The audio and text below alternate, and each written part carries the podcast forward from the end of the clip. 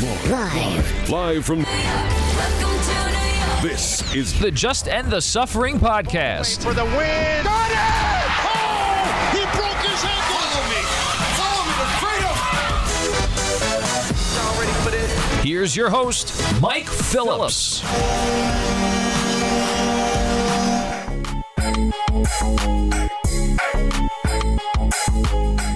What is up, everybody? Welcome to the latest episode of the Just End the Suffering podcast, featuring New York sports talk and a long suffering fan. I'm your host, Mike Phillips.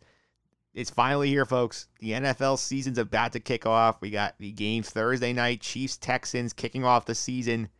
And I cannot wait to get into this. I'm going to be joined today by Mike Sando of The Athletic. We're going to preview the NFL season, thoughts on the Jets, thoughts on the Giants, all the storylines around the league. I'll talk about with that with Mike in just a bit. I'm also going to welcome back our Showing the Money NFL Picks Challenge for year number three. Week one underway with the guy who wrapped up last year's pick segment, Nick Frietta. We're going to do the picks, give you our three for each. I'll give you a survivor pool pick as well. I have that coming for you as well. That's coming up in just a bit. Also, at the end of the show, we're going to get you into a little more football mood. The great Alan Austin is joining us today. We're going to do a pop culture rundown here of some good football movies, TV shows, and stuff to discuss to get you in the mood for more football. But we'll get it all started with this week's opening tip, where I want to get some thoughts here about the return of the NFL right after this. Three, two, one. Y'all ready for this? The opening tip. And here we go.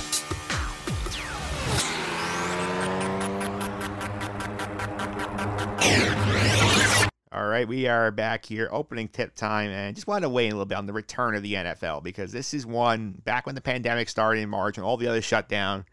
The NFL sort of felt like, okay, we'll be fine by the time they get here. By the time football comes back up, we should be in better shape as a country.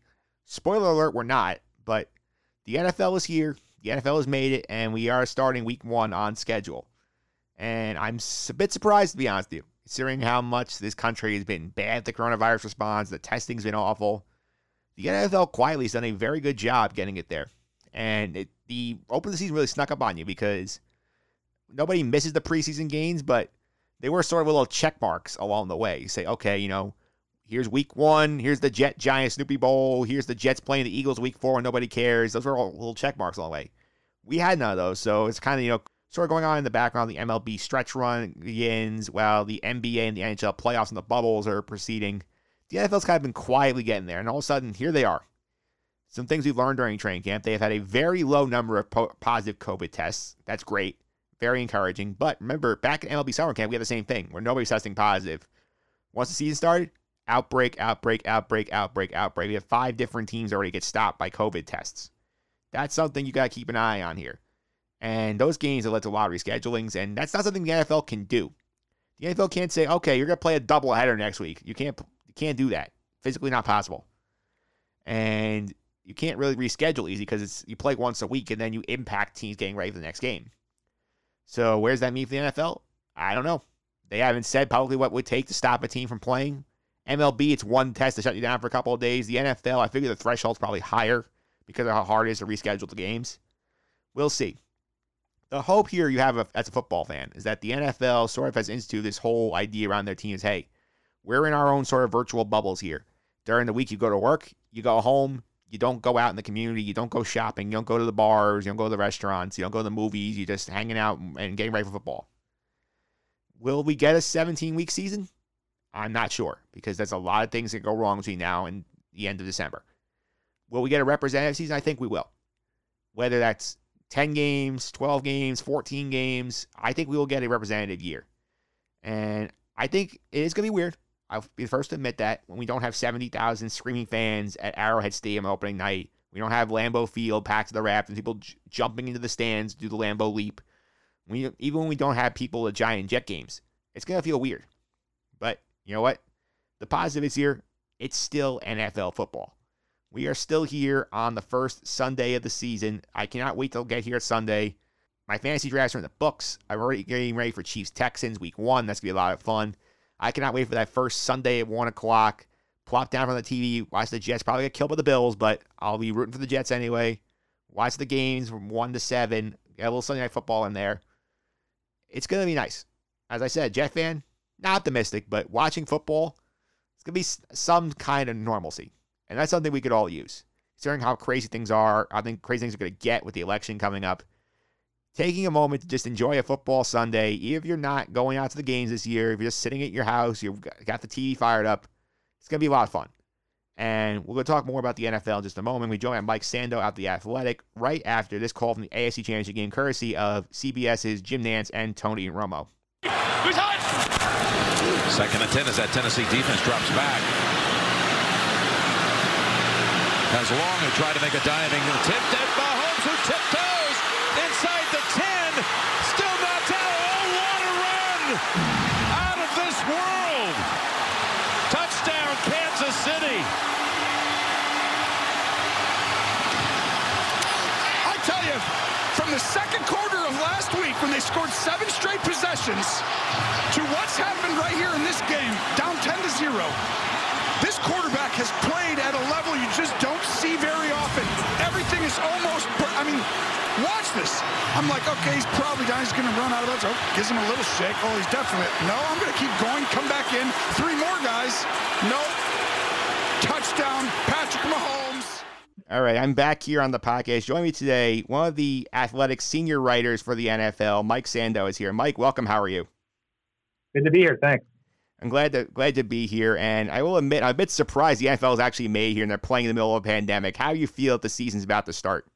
A lot better than a couple months ago. I think there's, you know, the off season and this whole ordeal has been, uh, you know, an exercise in uncertainty where it's hard to figure out exactly what's going on, exactly what the risk is, exactly what's going to happen. And so, uh, for the longest time, it felt like, oh, the week's got time, and things will settle down, and things remain as uncertain, you know, uh, down to the wire. But I think they're going to play. You know, I think I feel a lot better about it than I could have because there's not these big outbreaks so far on teams. Doesn't seem to be, and so maybe they can do it. Yeah, I'm hopeful they can do it. The one thing that's going to be different, obviously, is that there's not going to be a lot of fans in any of these buildings, and I feel like it's going to be such a weird experience for these teams who are used to having these big environments with all these fans screaming and going nuts to basically almost virtual silence in a sense. How do you think it's going to impact some of these teams, especially the ones who have big home field advantage like the Seahawks and the Saints? Yeah, I think the whole thing's probably good for offense. You know, I, I think that the veteran quarterback who knows what he's doing and doesn't need as much practice time, maybe doesn't play as much in the preseason anyway. Um, you know, the game is second nature to him. I think he's going to have an advantage uh, anyway. And now, if he's on the road and you know it's e- easier to operate without a silent count and those sorts of things, you would think that could uh, help offense a little bit more. You know, um, but I think it's going to be a situation where we're, we're probably, you know, reading too much into every little thing like that. It's going to have some effect. I don't think it's going to, you know, completely change everything. Yeah, one thing I think that is going to be important, and I want to get your take on this as well, is the idea the importance of continuity, especially in offseason where they didn't have OTAs, they had no mini camps, and a very like strange and different training camp without preseason games. How important is it for the teams who bring back a lot of guys from last year to sort of keep that continuity going forward? I think it is important, and that feeds into the veteran quarterback idea too, right? Somebody who can run the show, knows what they're doing. I think it would be very difficult, uh, you know, to be, let's say, the uh, the, the Browns. You know, they're coming in with Kevin Stefanski. He's never been a head coach before. You know, even if he's really capable, he's never done it. Baker Mayfield, who's you know the the stakes are high for him this year, but he's suddenly on another offensive system, right? So uh, I'd be a little nervous if I were those teams, a little more nervous than if I'm Drew Brees coming in with the Saints, same squad, pretty much stacked, you know, ready to go, coach and quarterback together 10 years. It should make a, a bigger difference than normal. Yeah, another team that has a lot of continuity coming in is the Kansas City Chiefs, defending Super Bowl champions. We haven't had a repeat champ since New England way back in 2003, 2004. Do you think the Chiefs can do it this year? Well, I think they certainly can. They're, they're my favorite. I, I had to pick, you know, who I think would win it. I, I certainly I would probably take them over any other team. But I think we have to be reminded that it's hard to do. And last year they were they were trailing by double digits in six games. You know, they went five and one in those games because Patrick Mahomes is amazing and they have great weaponry. They were down twenty four nothing in a playoff game too. So uh, the idea that we just show up and everybody's happy and and it it all works well. It, in reality, it's never that easy. Mahomes missed game, missed time last year with an injury, right? What happens if that happens again? I mean, just the things that happen in a season make it tough. And that's why we don't have teams winning four in a row, right? They just don't.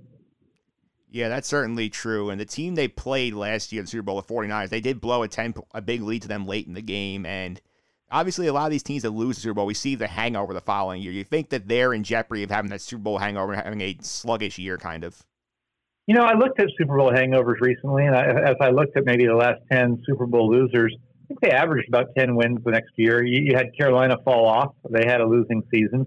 But for the most part, um, a lot of them did well the next year, better than I would have expected. I think the bottom line for the 49ers is they're they're a little bit worse of, of a team potentially, right? You subtract DeForest Buckner, you subtract Emmanuel Sanders, uh, you know those types of things probably have a bigger effect than the fact that they lost the Super Bowl. Um, you know, it's just hard to it's hard to sustain um, excellence, especially for team like the 49ers who hasn't done it. I mean, they they sort of almost came out of nowhere. Yeah, they kind of did. One team that has in the NFC has been knocking on the door for a bit, and you did bring up him earlier, is Drew Brees and New Orleans Saints. They've had such like disappointing playoff finishes the last three years, and it sounds like, from all accounts, this might be Brees' last year. Do you feel like this is sort of an increased sense of urgency for that team, knowing that this might be their last ride with this gang? Oh yeah, I think for sure. Any uh, Tom Brady probably feels similarly, right? He's going to play more seasons, but you just reach a certain age where um, you know you're almost down to the end. So with with Brees, we've all kind of been every time he throws the ball and it doesn't look pretty, we're like, oh, that's Brees. He's falling off. He's 40 whatever years old. You know, he was never the biggest, strongest guy anyway. So I think that's been true for them, and and they know. I mean, that's why they keep sort of going all in, doubling down, making some trades, like you know, in the draft, trading a first round pick, making short term moves because that's what they're playing for. It's very short term. Yeah, they are playing for the very short term. One team that should be playing for the long term is the Baltimore Ravens with MVP Lamar Jackson, who dominated the league last year, had a disappointing finish, obviously in the playoffs. So, what do you think we can see out Lamar Jackson for an encore? Because it's very interesting to see where he goes from his strong uh, 2019 season. Yeah, you know, I think he continues to improve as a as a quarterback, even if the numbers aren't as great for whatever reason. You know, do opponents do a better job, that sort of thing. I think just with experience we would expect him to continue to grow. I don't think it's always going to look as easy as it sometimes did. You know, I think history's shown us that, you know, even Dan Marino came on and had 48 touchdown passes. Unbelievable. It wasn't like he did that every year, right? So maybe Lamar Jackson can do it. Maybe he can be the exception who has an MVP type season every year. But I would think it gets a little bit harder um, to, to keep up that type of pace. And then he still be really good and you know, maybe he's in the running for MVP, but um, defenses will have a, something to say about that too. Yeah, that's true. I want to shift to the local teams for a minute. I'm based out here in New York. I'm talking to Mike Sando of the Athletic. I start the New York Giants. They hired the new head coach in Joe Judge. Second year, Daniel Jones. A lot of changes on the defense as well. What do you think Giant fans should be looking forward to this year? Yeah, Daniel Jones. You know, I do a survey every year on the on the Athletic uh, called Quarterback Tiers. I talked to 50 people in the league we go through all the quarterbacks and Daniel Jones. There was optimism for him. You know, I almost felt like people were, you know, even a little more excited about him, wanting to see more from him than than Darnold there in the same in the same stadium. So he probably exceeded some expectations as a rookie. You know, didn't start the whole year, but uh, showed enough that people want to see more. You know, a little bit intrigued. So that would be my number one focus for them. Do I feel great about him after this year? Yeah. Also across town, you mentioned the Jets, and they're sort of in a weird spot where they they spend a lot of this offseason sort of rebuilding the offensive line. They don't. They there's questions about the coach. There's questions about whether the quarterback is the long term answer. The receivers are bent up all over the place. I'm feeling very down on the Jets. I think this could be a very long year for them. Yeah, uh, yeah. I think that you know they probably will be a little bit better than the expectation because everyone's so down on them, right? I mean, it's just it's hard not to be. No one's giving them credit for the fact that they had a pretty good record down the stretch last year. It seems like it's one sort of kind of negative story after another. Um, certainly, the Jamal Adams situation and trade did not lend itself to a feeling of excitement surrounding the Jets. Right? You've got people there on a little bit different timelines, a little bit different even agendas. Right? With with with Gregg Williams on the defense, Adam Gase on the offense. You've got Le'Veon Bell, who was signed by a different GM and hasn't been a great fit. He's a high profile player making a ton of money. You've got the GM and Joe Douglas, who's, I think, trying to do some of the right things, but it's just not all synced up. So, what they really have to see is hey, the offense makes strides. Sam Darnold looks better. You know, those types of things. Gase is making an impact, right? In the absence of that, I think it's the same narrative as last year. Yeah, the thing I'm concerned about, I, I'm, I'll admit I'm a Jets fan. The thing I'm concerned about most with them is development of Sam Darnold because I do feel like this is sort of going down the path for a bit where you could see maybe like Matthew Stafford with the Lions, where constantly changing the coaching staff takes a while. He has a lot of talent, but it's not fully realized. And is that something I should be afraid of as, as a Jet fan with Darnold? Uh, yes, I think because organizations, um, you know, set the culture and set the the expectation and the winning. Look at the Lions. Okay, they've had, I believe, I'm going to say maybe 13 head coaches since 1973. One of them had a winning record, Jim Caldwell. Okay, that's bigger than Matthew Stafford, right? it's obviously uh, the whole culture of the team is hard to overcome. Even though Matthew Stafford's a talented player and he's not, you know, the greatest player. Everybody he should have worst quarterbacks have had playoff wins, right? He doesn't have any. So, you know, are the Jets going to be that type of team? They've had success, you know, more recently than than uh, the Lions have, but it's been fleeting, and it doesn't feel like necessarily we know if they have that foundation.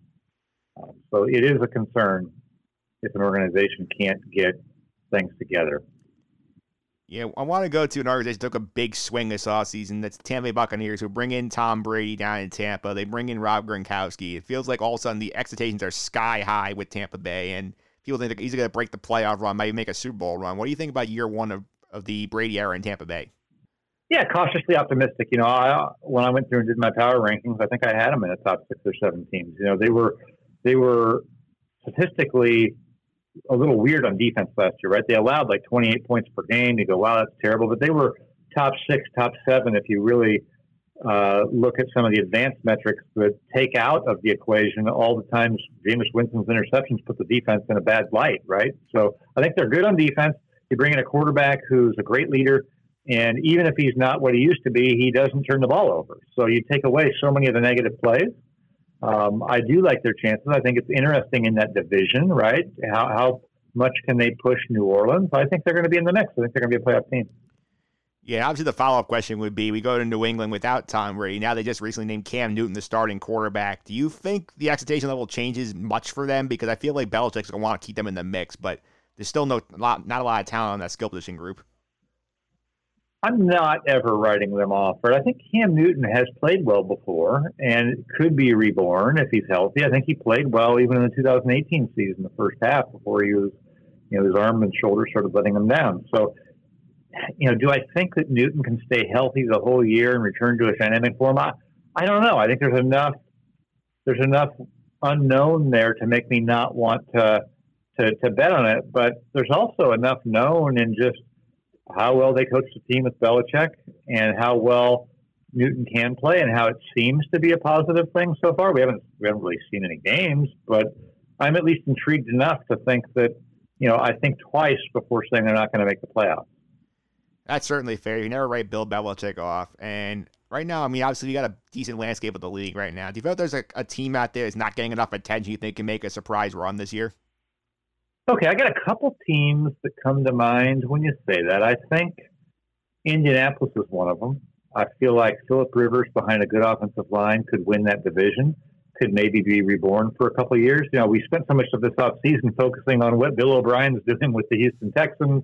You know, Tennessee made big splashes with, uh, you know, re-signing their quarterback and running back, those types of moves. And Indy's just sort of, yeah, Rivers signing was nice, but went under the radar of Brady. You know, even Cam Newton's gotten more attention during camp. So that would be one team in the AFC. And, you know, we, we mentioned Detroit a little bit earlier in the NFC. I think Matthew Stafford was playing real well last season. So, you know, they're not a team you go bet on. I, I just feel like there's too much to overcome in the organization sometimes. But like it wouldn't shock me if they had a, a better than expected season.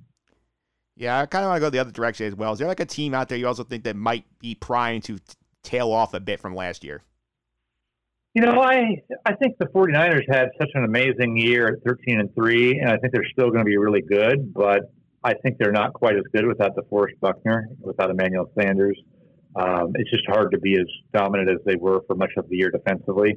So that could be a, a, a team that we see take you know, a little bit of a step back. I think Green Bay certainly will in the one loss category. I think they'll still be a good team. And, and the Eagles are a team too that you know we sort of forget won that division.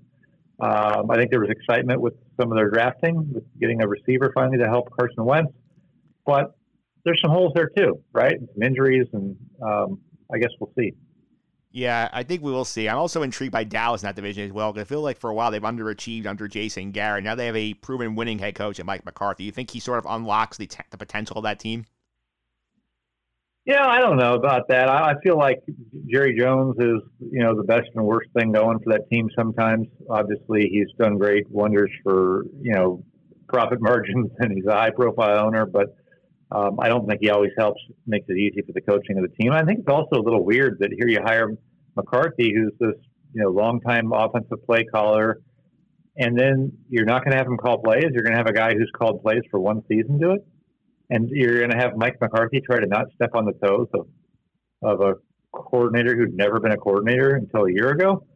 Um, I need to sort of see it shake out. You know, in a year when Dak Prescott's playing for a contract, they do have a lot of talent, but you know, I guess I'll make it be, you know, show me a little bit.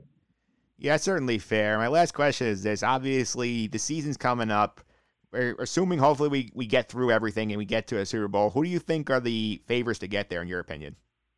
Well, I'll definitely go with Kansas City. I mean, I, I love the Andy Reid, Mahomes. I think they've got amazing weaponry um, on offense, and you know enough there on defense. So they they were they're probably a team for me. I think last year I might have picked the Vikings to make it. They didn't uh, against the Chiefs. So those were my picks last year. I think I may may lean a little bit towards the Saints and and think you know they've sort of been in that window and had the best team. Doesn't mean they're going to make it, but you got to sort of like their chances.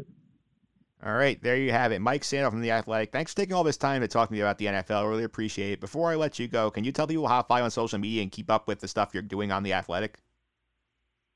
Absolutely, yeah. I'm on Twitter at Sando, S A N D O NFL, Sando NFL, and certainly you can find me. Just type type in my name, Mike Sando, theathletic.com. You might be interested in my quarterback tiers project. That's T I E R S, not T E A R S, Jets fans. Uh, you can find out where uh, your favorite quarterback ranked in the eyes of 50 coaches and executives around the league. Yeah, I, I do check that article out. I'm a big fan of it. Very good, very good work there, Mike. Thanks for all the time. I really appreciate it. Thank you. All right, and there you have it. That was Mike Sando of the Athletic talking NFL, getting ready for the season. Up next, showing the money NFL picks for week number one, coming up right after this. Show me the money.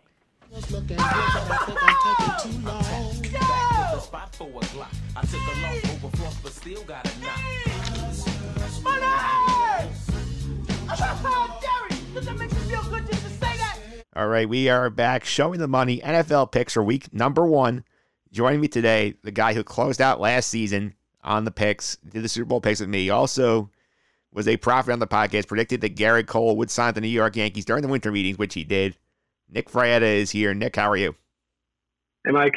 Doing well. How's it going?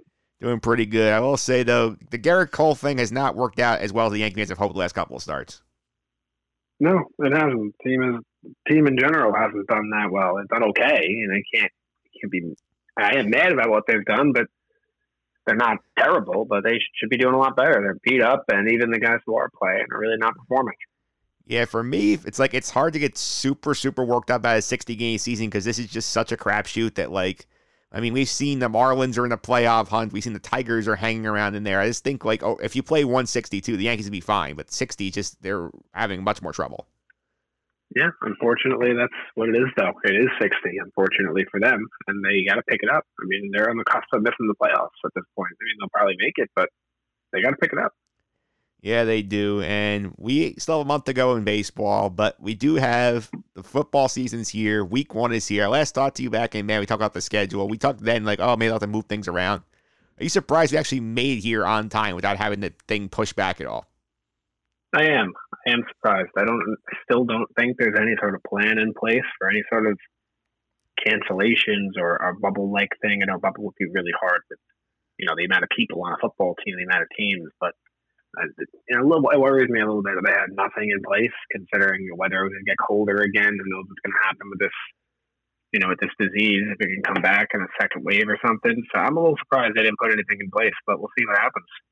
Yeah, I'm I'm surprised too. The NFL, I mean, I talked about this earlier. They did have the benefit of like they went through camp, everybody had the good results, but we said the same thing about baseball. In baseball, we've already had five different teams as of recording have positive COVID tests, and they got shut down for a couple of days at a time. And like that's something you, not something you can really do with an NFL teams. You can't play double headers in football. Yeah, and the NFL is the only league that had the, the you know the, the privilege or the you know the right or I guess yeah I guess the privilege to they had the time you know they had five six months to sort something out and they didn't. The other leagues you know really didn't have that much time to to work on anything and they made it work. Like the NBA bubble has been a huge success and they put it together in what two months? Yeah. three months? Yeah, they had So- The NFL basically their whole idea, I think, for what I guys, is the idea is like okay, virtual bubbles where you're and you're at home and you basically just go from your home to the facility back home without going out in the community and whatnot, and limit the travel. Which fingers crossed it works, but I'm still skeptical because I I want to see what happens. I mean, we see in college, it seemed like. I think last night Texas State had to play a game without tight ends because their entire group had to be quarantined for contact tracing. I don't know how that would work for an NFL game. Yeah, you know, it's it's not a bad idea what they have in place. It's just that one bad egg ruins it for everybody else. There's one, you know, they say you're supposed to go to practice and then come home. If someone doesn't, they get sick. They bring it to their practice. That's a whole team. They bring it to their families. Their families spread it somewhere else. I mean, we all know how it works at this point with the spreading. Just it's one bad one person can ruin it for everybody else. Yeah, I think the one thing you have to hope for if you're an NFL fan is that the supposed rapid test is coming by October, gets out in the market quick enough that the NFL teams can actually get their hands on it, and that way you can test them every day, and then the out, and then if you can catch somebody before they spread it to their teammates, like basically they're testing negative before they enter the building, it should be good, but you want to catch it before Yeah. it spreads that way. That's the only Oh, shot you yeah. have to get through the season. Oh, that that rapid testing is not only going to be great for the NFL. I mean, I don't know how what, what it's going to cost, but that can be really useful in outside of sports as well too. That could be something that really changes the way we live our lives. Yeah, I mean, it, it could be a game changer for schools because you could just test like all the people going to the school before the day starts, and if they're neg- if they're negative, they can go in. If they can't, they just go home. Yeah, I don't know how expensive it's going to be or anything like that, but it's, it seems like it's going to be great. will be. And I'm gonna talk. I'll talk to you a little bit about your Giants. I've heard some complaints from fellow Giant fans about Joe Judge's training camp, about how he's making the coaches run labs and he's trying to become a sort of Belichick Parcells clone. What do you think about Joe Judge so far? I don't think he's going to be a very good coach based on that kind of stuff. So, you know, the players might buy into it and it might turn out well. They might get something out of it. And but based on what I'm seeing, it's it seems very similar to Greg Schiano Tampa Bay. Guys keep saying play till the whistle. Like that's obvious. These guys are professionals. You don't need to tell them to play to the whistle. It's not like an eighth grade football team.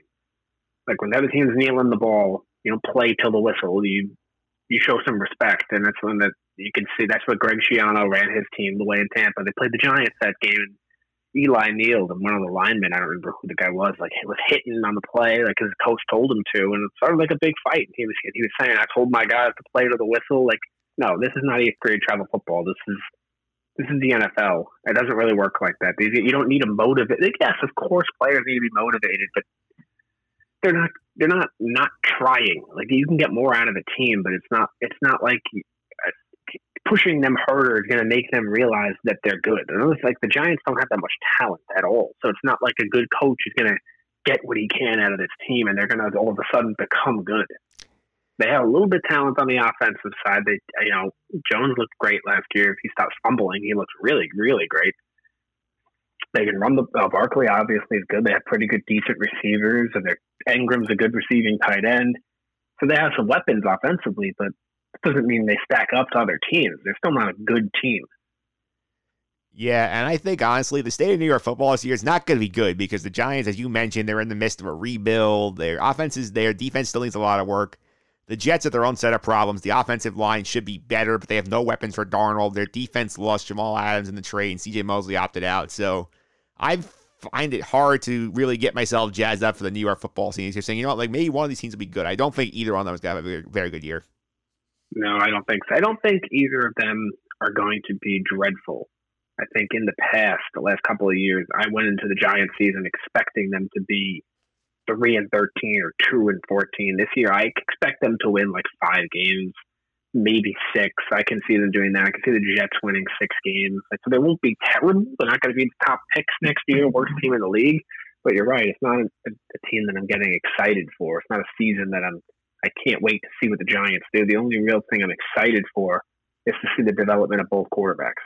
Yeah, this is basically see what the quarterbacks do for your year, and I feel better about the situation Jones has. He at least has some weapons. The line is a work in progress, but he has capable receivers on the outside. He's got a good running back. He's got a tight end who's capable making plays. The Jets, like, the back should be better in theory. Le'Veon Bell, like Chris Herndon and Darnold have good chemistry, but the weapons outside, there's nothing, and that scares the hell out of me. We want the quarterback to get better.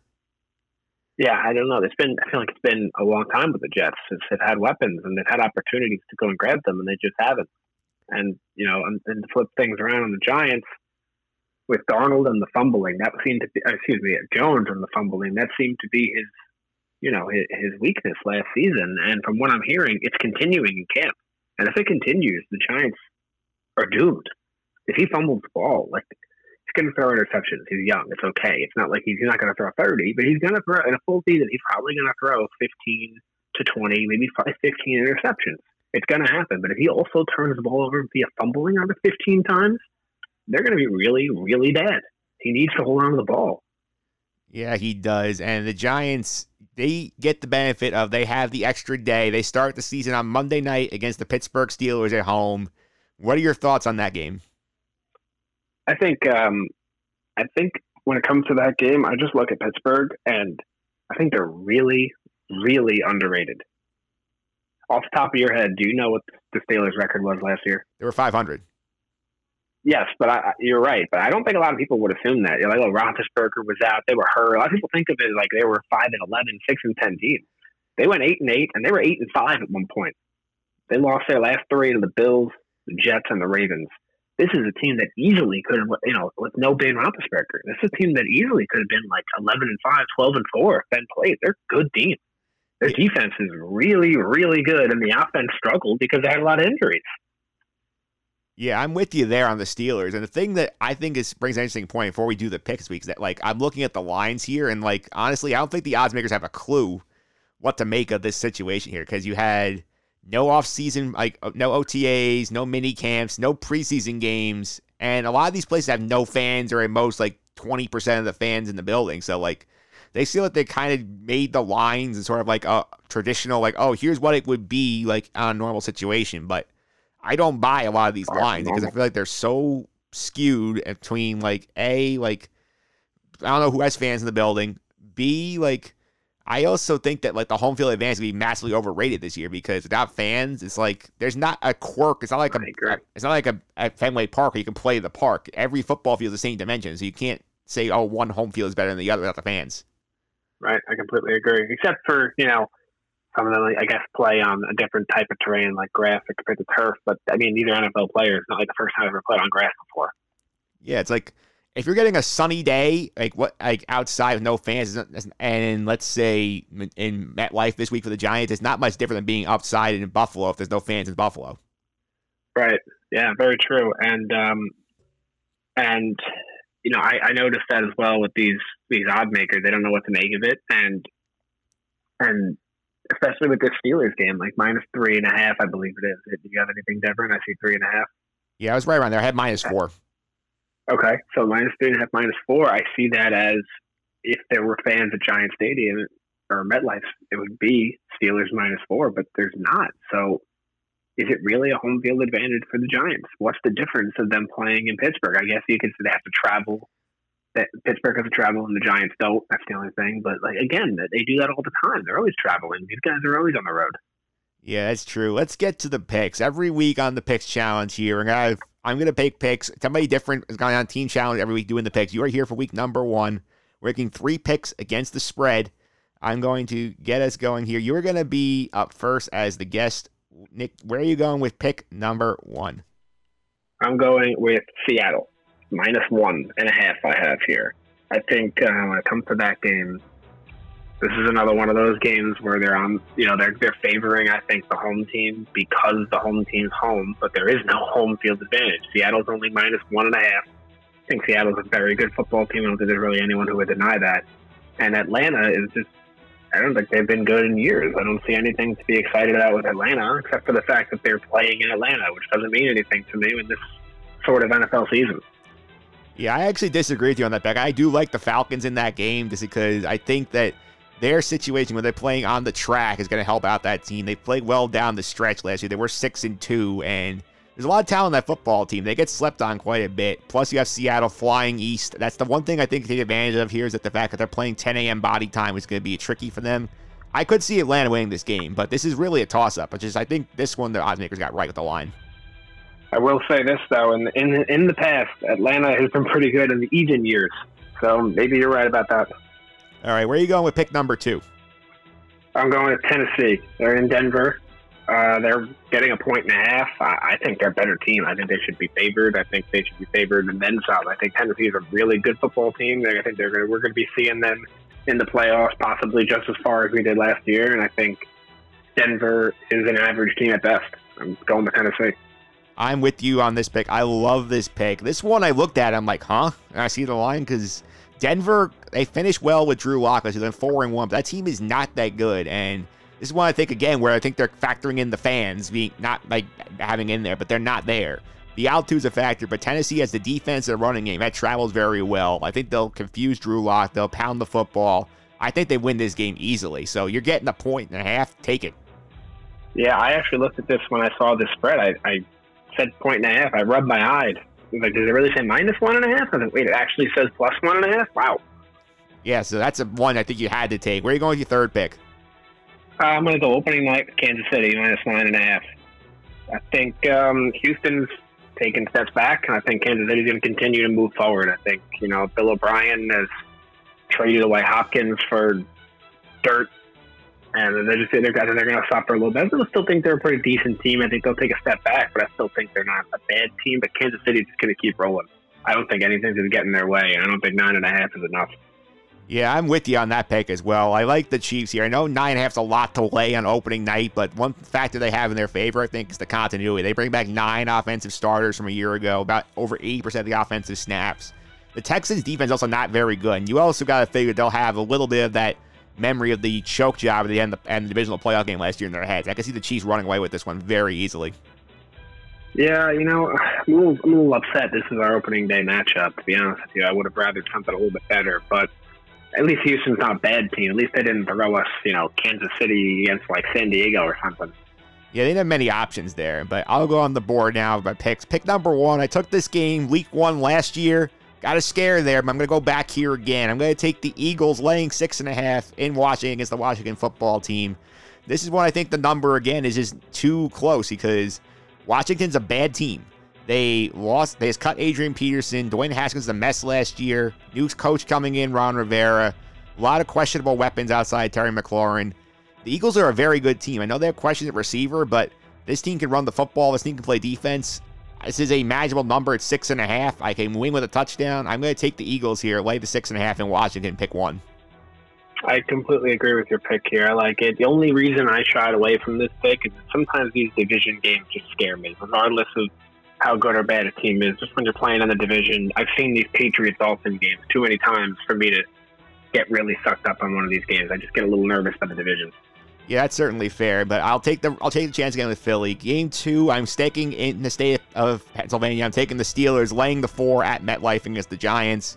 I think again this is a number that's way too out of whack. The Steelers getting like laying four points against a Giants team that you and I both know is not very good. The defense of Pittsburgh is the best unit on the game on the field. They're gonna do the best to shut down Saquon Barkley. They'll frustrate Daniel Jones. I can see some key turnovers here. And the Steeler offense with Ben Roethlisberger should have its way against a giant D. It has a lot of question marks. I'm only laying four. I think this could end up being a blowout. So give me the Steelers laying four and MetLife pick two.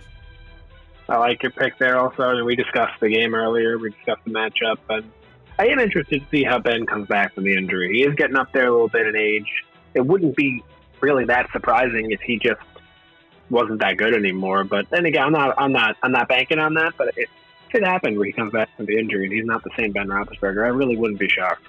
All right, that's game number two. Game number three, I have to take a dog this week. I am taking the Cincinnati Bengals, getting three and a half points at home against the Los Angeles Chargers. And the Chargers, they have not impressed me that much. I know Tyrod Taylor is a quarterback now, and he could game manage this game, but I like getting the hook at home. The Bengals did a lot of work this offseason. They really overhauled the defense. Joe Burrow is, is I think, is going to make a big difference on the offense. AJ Green is healthy. They have playmakers on offense. I think this game will be very, very close, and I'm getting the hook, which I love. I don't think the Chargers can be a great road team traveling the to out out east for the one o'clock start. I think it actually might be four or five. It's still the point is I Yeah, don't oh trust. I don't trust the Chargers here. Give me the Bengals getting three and a half points at home and to start off the Joe Burrow era. I think they could actually win this outright. Give me the Bengals pick three. Uh, I don't, I don't, I don't, I don't dislike the pick. I, I, uh, I think this is definitely the game this week that I'm least interested in of any game on the schedule, just based on who's playing. Maybe Chicago and Detroit might be a little bit worse, but um, this is a game. Yeah, I agree with you. Like, I think Bengals uh, really overhauled their team in a good way, and they're healthy, and I, I think they're looking pretty good. Yeah, plus the hook is big in this game. The get get Well- if I, I could get if I could win this game like with the Bengals losing by a field goal is huge. Let me clarify when I say the Bengals are looking pretty good. I mean compared to last year, not overall. Yeah, they're on they're on the way up. I'll say that. Yeah. Yes. All right, to reset the picks for week number one, Nick has gone with the Seahawks laying a point and a half in Atlanta against the Falcons. The Titans getting a point and a half in tennis in Denver on Monday night for pick number two. Pick number three, the Kansas City Chiefs on opening night laying nine and a half against the Houston Texans. My picks for the week. I'm taking the Eagles laying six and a half points in Washington against the Washington football team. The Steelers laying four at MetLife Stadium against the New York Giants. And the Cincinnati Bengals getting three and a half points at home against the Los Angeles Chargers. Those are my picks for week number one. And Nick, this season, I'm also going to throw out a survivor pool pick. You know how those work, right? Great. I was actually about to ask you that, so I'm, I'm glad you're doing this. Yeah, I'm putting one out this year. As long as the picks are active, I think I'm going to give this a shot here. We'll see how they go. In terms of that, I think my pick for week one, it is tough because a lot of these games are on the road. And Right. I, I think I'm going to lock it in here.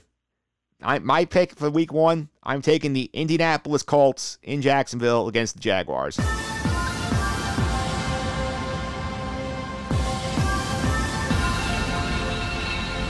Hopefully a little karma there. I think the Colts are gonna are gonna be close. I think they'll beat the Jags. I think I'm gonna take that as the lock of the week. That's a good pick. I think Jacksonville is terrible. There's no other way to put it. Jacksonville's atrocious. Yeah, and I think that's the safest call on the board here. 'cause This is this is a very tough week to do this. I haven't made my pick yet um, in terms of my survivor pools, but I'm leaning between three games that I haven't decided on yet. I'm liking that same game you picked, Indianapolis. I'm also liking Baltimore and Kansas City. Sometimes I feel like in these survival pools, I, I like to pick the best team I could as early as I can because I always say it every year.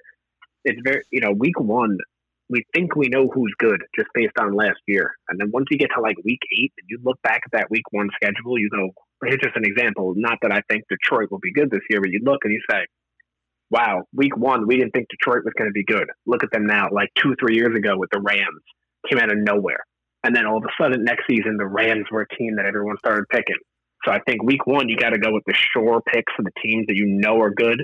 So that way, when you get later on in the year, those teams that emerge out of nowhere, you still have. Yeah, don't be cute is my is my strategy of week one. Like if you have a strong feeling on one, take it. Don't try and say, oh, I'll save the Chiefs. Yeah, Yeah. exactly. Because I think that the Bears will beat the Lions at home, and if they don't happen, you're at the pool. Right, exactly. There's not, there's, you know, not many of these. I've been in some of them that are second chances, but it, you're not getting many second chances in these, and especially not a third chance. Maybe a second chance in some pools, but that's it.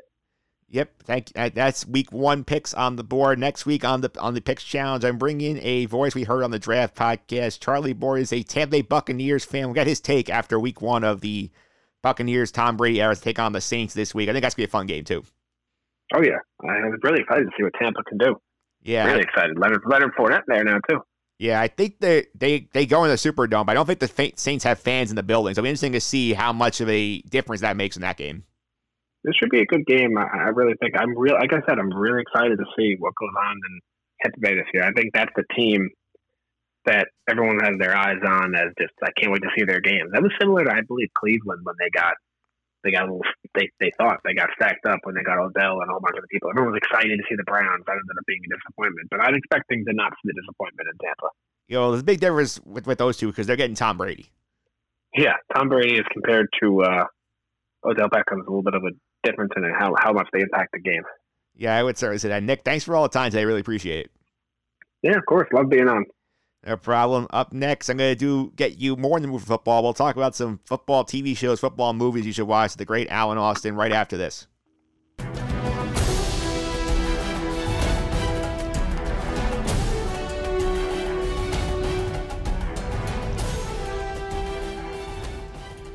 All right, Hard Knocks may be over, but football season is finally here. Talking to you today about some football stuff to get you more jazzed up for the return of the NFL this week. Joining me today is one of our pop culture team members. Some we haven't heard from him a little bit. There's been a lot of podcasts cranking out, but Alan Austin is here. Alan, how are you? I'm good, Mike. How are you? Doing good. I gotta say, I'm very excited to see football back. As am I. I know when we spoke about baseball, we were kind of tempered by the you know large cloud hanging over our heads. But I think if baseball's getting through, football will find a way as well. So my excitement level is high. Yeah, I mean, we got opening week this week. We got the big game Thursday night. We got a full slate of Sunday. I can tell you, I cannot wait to on Sunday at one o'clock just plop myself down, be prepared to watch as many hours of football as I possibly can. Yeah, I'm a YouTube TV subscriber. Just found out we're getting NFL Red Zone. Big news. That's massive news. Red Zone is a game changer. That's if you're playing fantasy football. Absolutely. Yeah, I learned I I watch my Jet game local, but like a lot of times I will go to the red zone in the commercial breaks and the in the window they're not playing, I'll go there a lot too. I'm a big red zone guy. Yeah, and I'm a Giants fan, so this Sunday I usually solely watch the Giants when the Giants are on, but we got the Monday night opener, so I will be locked in the red zone this uh, coming Sunday. Who's got it better than you, man? Seven hours of red zone, not having to worry about how your team is doing. Oh, it's the best. And you just worry about fantasy and enjoy the big moments as it happens. Yeah, and I will say I'm excited. What we're doing today, we're gonna give you some picks. Like we, Al and I usually do. We usually do some kind of like draft where we sort of give you options to focus on on pop culture kind of content. Today we're doing it all about football. Basically, we are talking about football, pro TV shows, football movies, anything to get you more psyched for football. That's what we're here to cover today. I'm excited, and then we're going to do a little draft. Am I correct? Yes, we are. But before we get to that draft, one thing I talked about is obviously Hard Knocks came to an end this week. The All or Nothing Amazon show, the one I told you about the last time you were on here, we did a draft, and one that follows a team throughout the year. I'm assuming they're going to start doing that. So, who do you think should be that team we follow through the season? Who do you think would be the most entertainment value? Now, I have four here, and you know, I figured this would be more of a discussion than yep. general pick one. Now, as a Giant fan, I don't think they are the most exciting team. So there are four. Uh, one is the Washington football team. Would love an in-depth look at how they're handling stuff behind the scenes. See how they react to Ron Rivera's cancer diagnosis and how they work through that, and just kind of see a rebound, uh, an, uh, an organization trying to rebound itself. So I think that would be good TV the Tampa Bay Bucks, uh, way more exciting than the Patriots would be. I feel like the Patriots would be a very closed set, so to speak. You wouldn't really get much access. I think the Tampa Bay Bucks would be very exciting to check out. Coming off their Super Bowl win, the Chiefs, and then another team I think would be interesting would be the Dolphins. Ooh, the Dolphins is an interesting one. I'm, why do you think Miami would be very interesting to follow? I think the Tua storyline, him and Fitzpatrick, you know, kind of two different worlds you can follow. Kind of the, and we'll get to this later, the any given Sunday thing, where you have the old wily vet and the young hotshot rookie, and how they deal with each other. And just that team got a bunch of first round, or they got so many draft picks last year. They oh, they're infused with young talent. I think it would be an exciting watch. And Brian Flores, I think, proved himself in year one, and he'd be a fun coach to follow year two. Yeah, I think the, the Tampa Bay Bucks I think have to be the top pick on the board because you got the Tom Brady factor, him going a new team. They got a lot of exciting p- players on offense.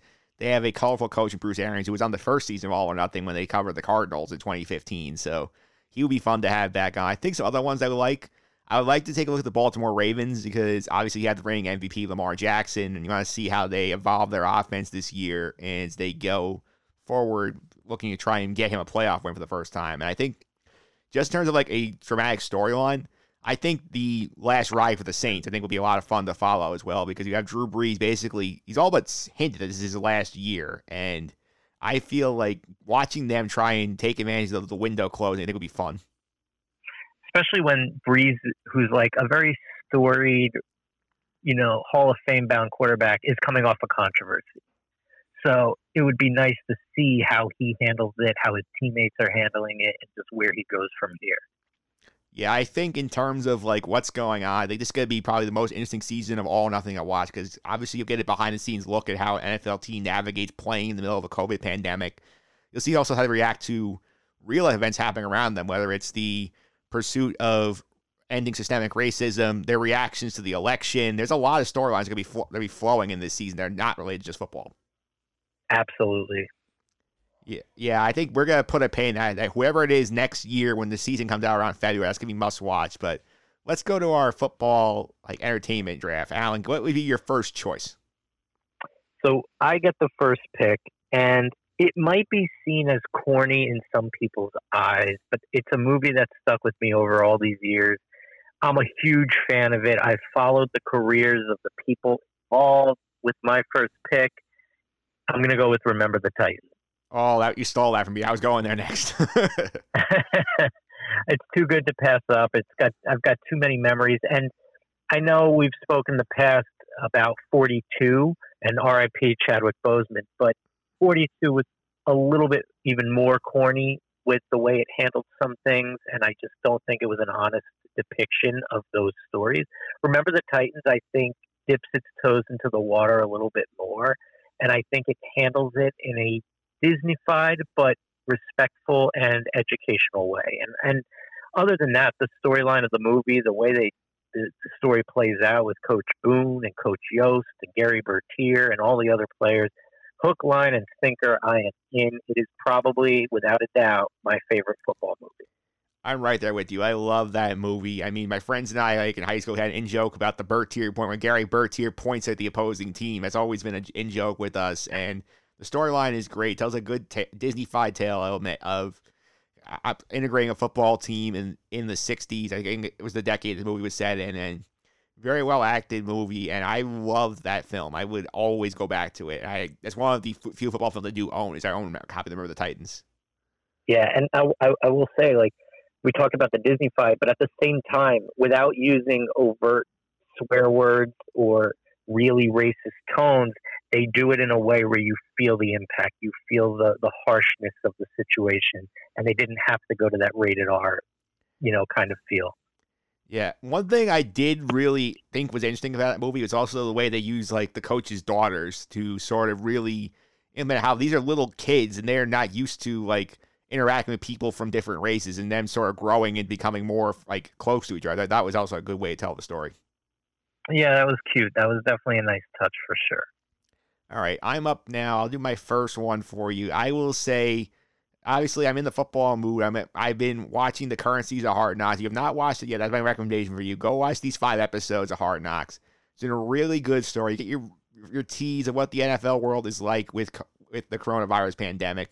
You have a lot of interesting characters between the Rams and the Chargers. Head coach Anthony Lynn of the Chargers has been a revelation on the show. He's been a very deep person. They also have addressed a lot of the real world issues on on the show. We saw a Zoom call in the premiere talking about the Black Lives Matter movement. We've seen real life stuff seep into the show and very compellingly done once again. Probably one of the best additions to the show in years. Hard Knocks is my pick for the first thing I would go check out. Interesting. Yeah, I, I literally haven't seen it since the Cincinnati Bengals season, which was a long time ago now. And the Raiders season last year, I caught bits and pieces, but not enough to say I fully engaged in the show. And it's something I have to, I have to just, you know, it's not that I don't want to watch it. It's that there's not enough hours in the day, but I've got to make time for Hard Knocks. It's got to be, it's required viewing at this point for someone like us who loves sports and entertainment.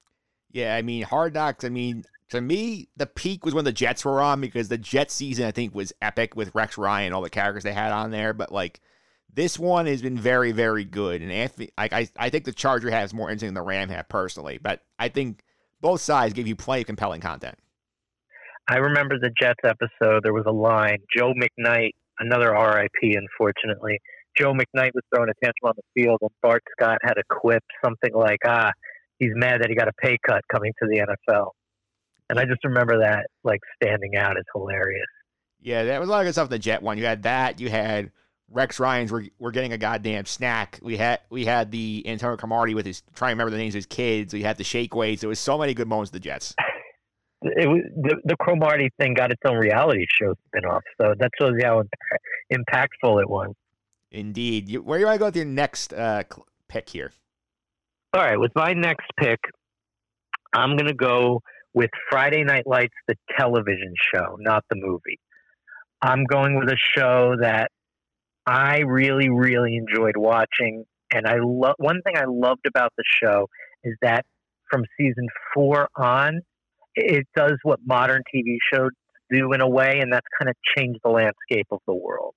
You go from three seasons of these high school athletes and you go and follow new athletes through the same coaches, but a lot of the characters' lives change around them.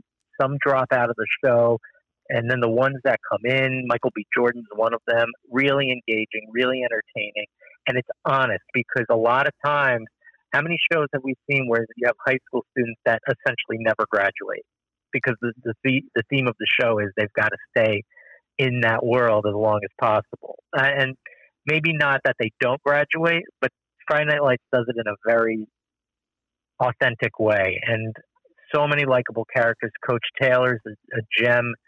Uh, his wife, his daughter, his players, all meaningful characters. And outside of season two, which to me is not a complete season, especially when the writer's strike happened at the time, take out season two, the rest of the show is a work. It's a very nice show.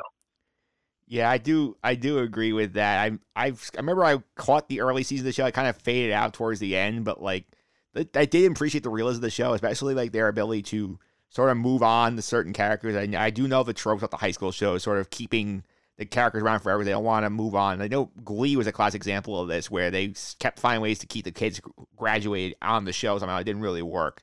Friday Night Lights Right, did a better right. job with that. And that's what I meant. You know, I, I know shows do graduate the kids, but there's always some shoehorned way to keep them all involved. You know what I mean? So this did a really nice job of making it that Coach Taylor is the main character, not any of the players, and how the world changes around him, his teams, and his family.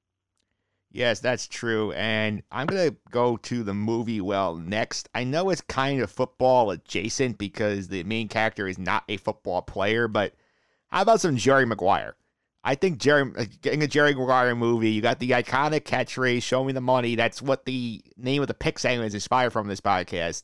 Great movie from Tom Cruise and show me the money, Jerry Maguire. I think it's a must laugh if you see must see if you want to get a funny but also uplifting like story about that's tangentially about the football world. Yeah, I think you're right. It's football adjacent, but when I think Jerry Maguire, I do think football, so I think it more than qualifies.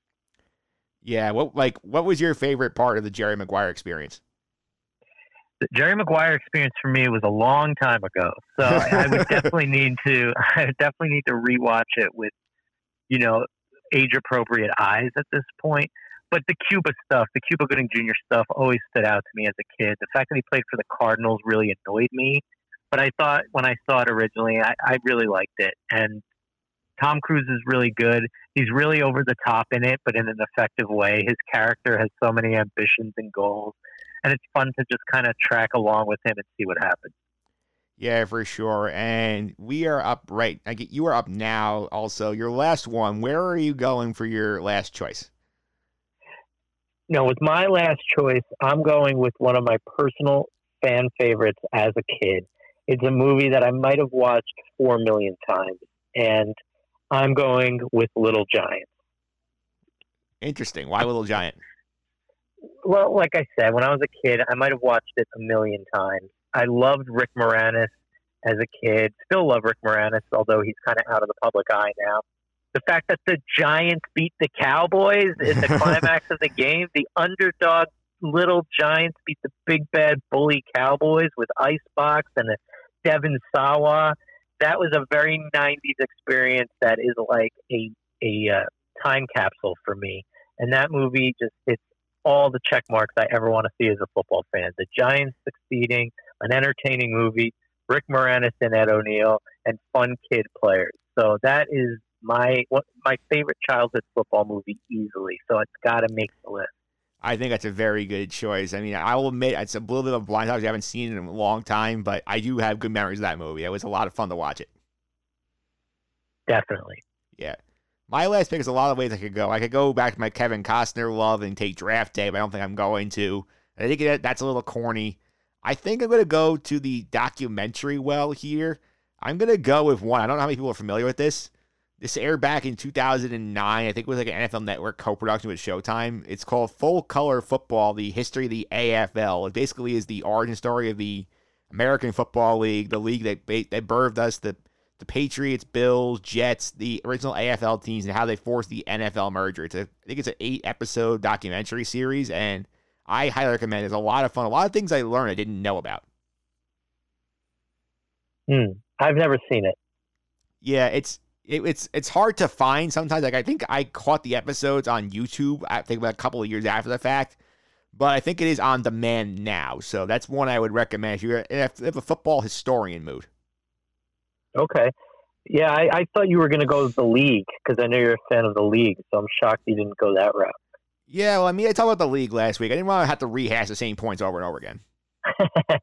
and one one that I had on my radar, but I did not see enough of it. Like I liked what I saw, but to put it on my list would just be insincere, and that's Blue Mountain State. Yeah, that's that's a good one. Like I said, no, I appreciate the honesty and the fact that you said you haven't seen it enough of it. And I'll throw a couple more honorable mentions out there. It's like obviously like like OJ made America is football adjacent, but it's really about OJ, so it's not really one I think that qualifies for this list.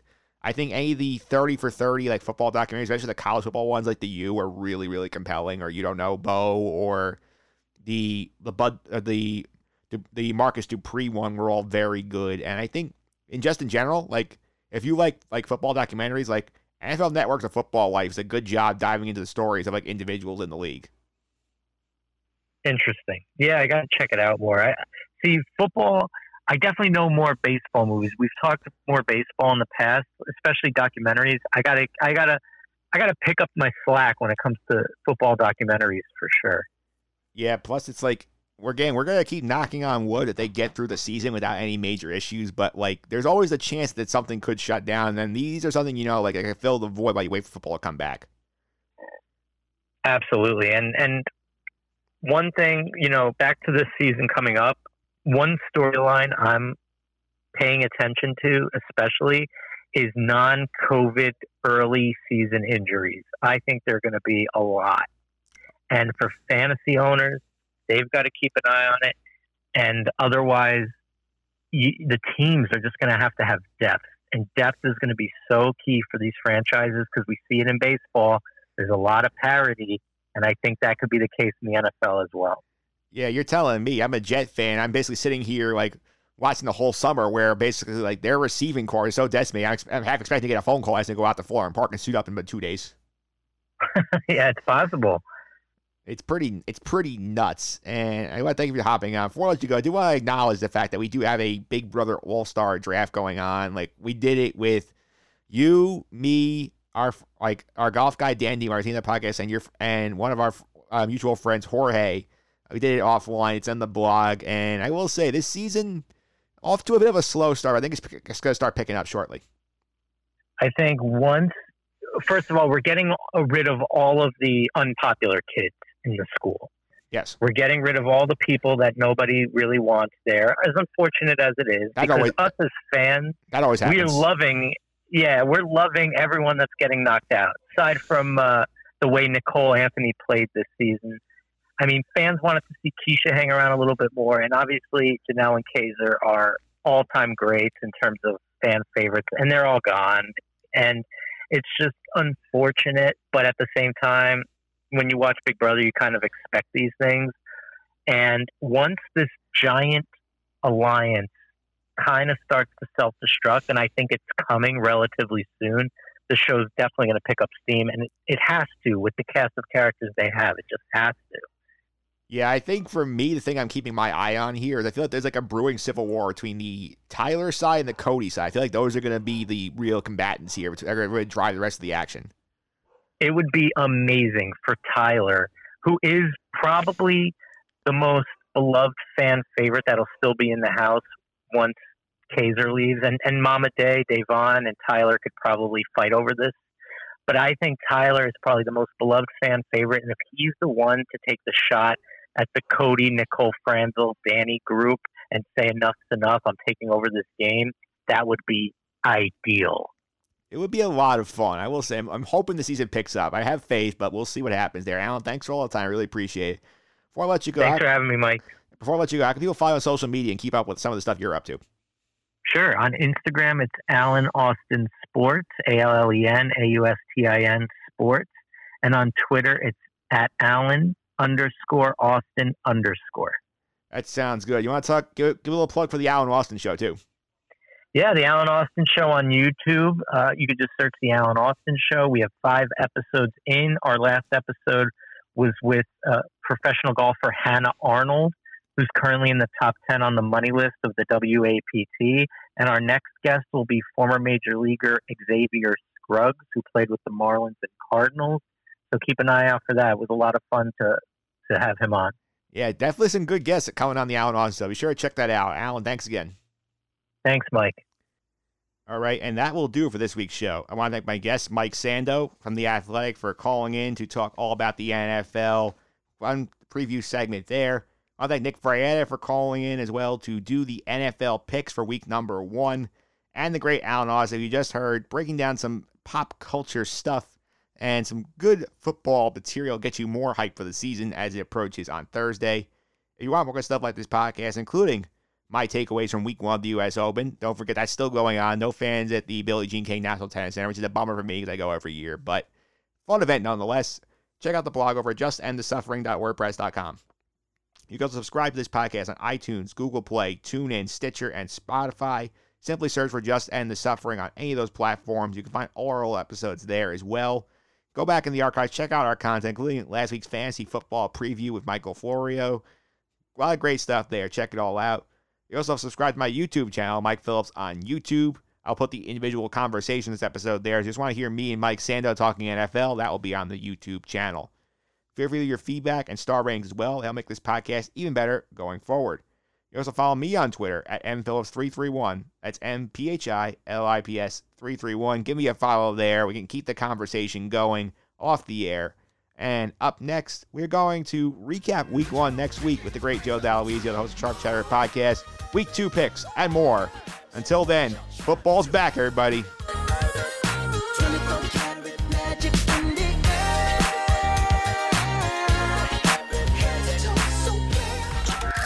This has been the Just End the Suffering podcast.